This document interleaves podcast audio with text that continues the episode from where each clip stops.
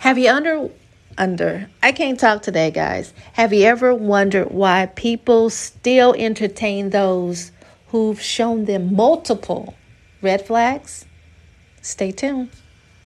When you need mealtime inspiration, it's worth shopping Kroger, where you'll find over 30,000 mouthwatering choices that excite your inner foodie. And no matter what tasty choice you make, you'll enjoy our everyday low prices, plus extra ways to save, like digital coupons worth over $600 each week. You can also save up to $1 off per gallon at the pump with fuel points. More savings and more inspiring flavors make shopping Kroger worth it every time. Kroger, fresh for everyone. Fuel restrictions apply.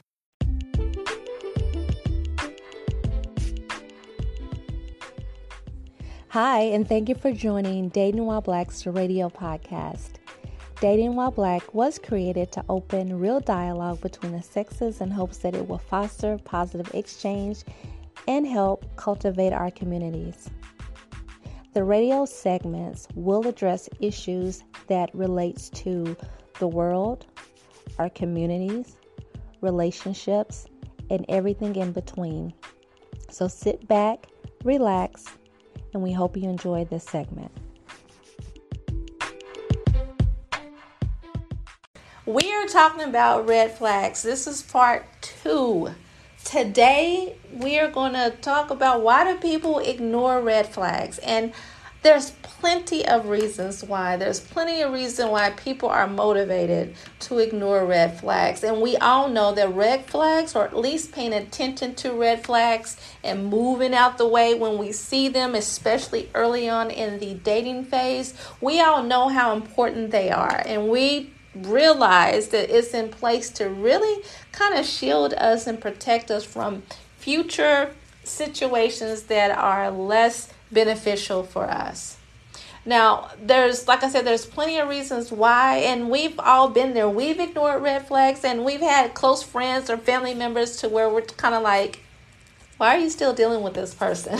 so, we're not crazy, we're just human. So, I'm just going to go over six.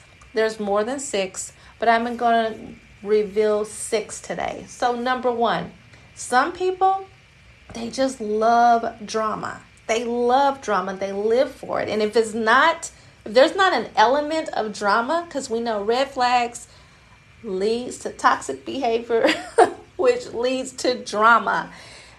Uh, some people feel like that kind of spices things up. Arguments sometimes can make people feel like, oh, this person cares about me, or I have enough emotional pull in this person to where I can pull their strings. People just like drama. The second reason is because you have a lot of people out there that are emotionally immature. They see the red flags, they just have no issues with with the red flag. It's not that big of a deal for them. In fact, they they may do some things or have some toxic traits themselves to where a, a healthy and mature person will look at a certain red flag and run the other way. These people really don't see it as big of a deal. Number three, you have people that grew up in homes in which they saw certain behaviors in which their parents accepted. Their first overall example or model of how a relationship should should be like, they're getting it off of people who have no boundaries or people who don't know any different and or people who are just ex- exhibiting for the most part uh, behaviors that are considered problematic but they see parties accept it and they grow up as children and see that. It could be a parent it could be an older sibling cousin or any type of family member that this person is close to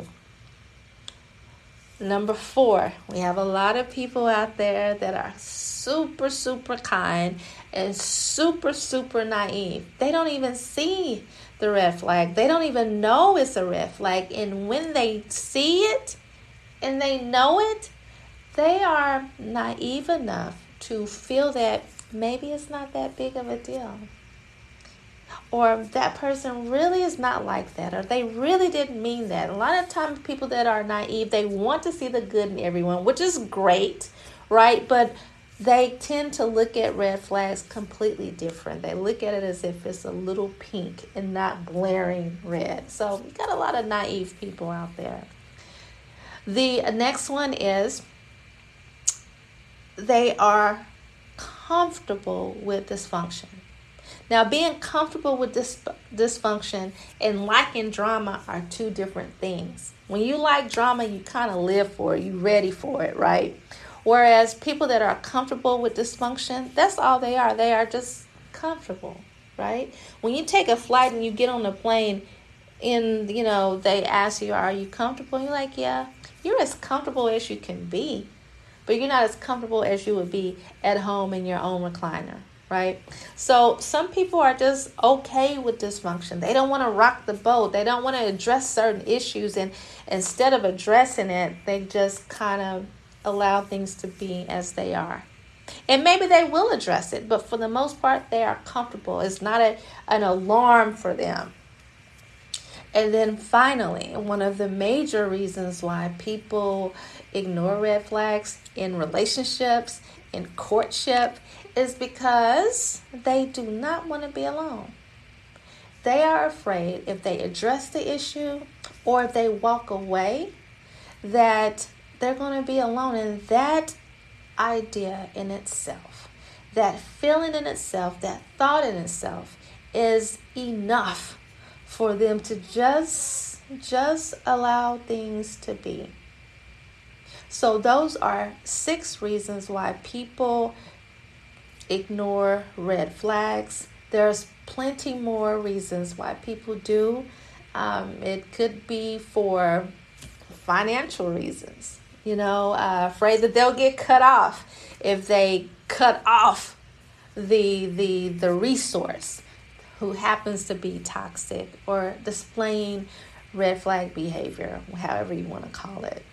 Whatever the reasons are, and like I said, I can rattle off a few more. Whatever the reasons are, people are making a grown decision. It may not be the best decision for them, but eventually, eventually, what people do is once they grow, they mature, and they get tired of getting it wrong, they move on over to the grown folks side and cut things off. But for the most part, that is the reason why people ignore red flags.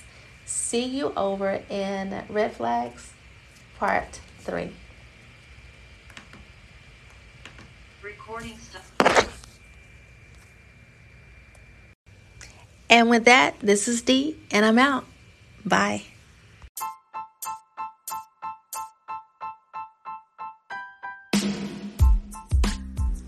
That concludes this episode of Dating While Black. I want to thank everyone who has supported this podcast, who sent emails to info at datingwhileblackpodcast.com, as well as those of you who visit the site and attend the events that we have, both the paid ones as well as the free ones. If you have any episode ideas, we're open to them. Check out the website at datingwhileblackpodcast.com. Bye.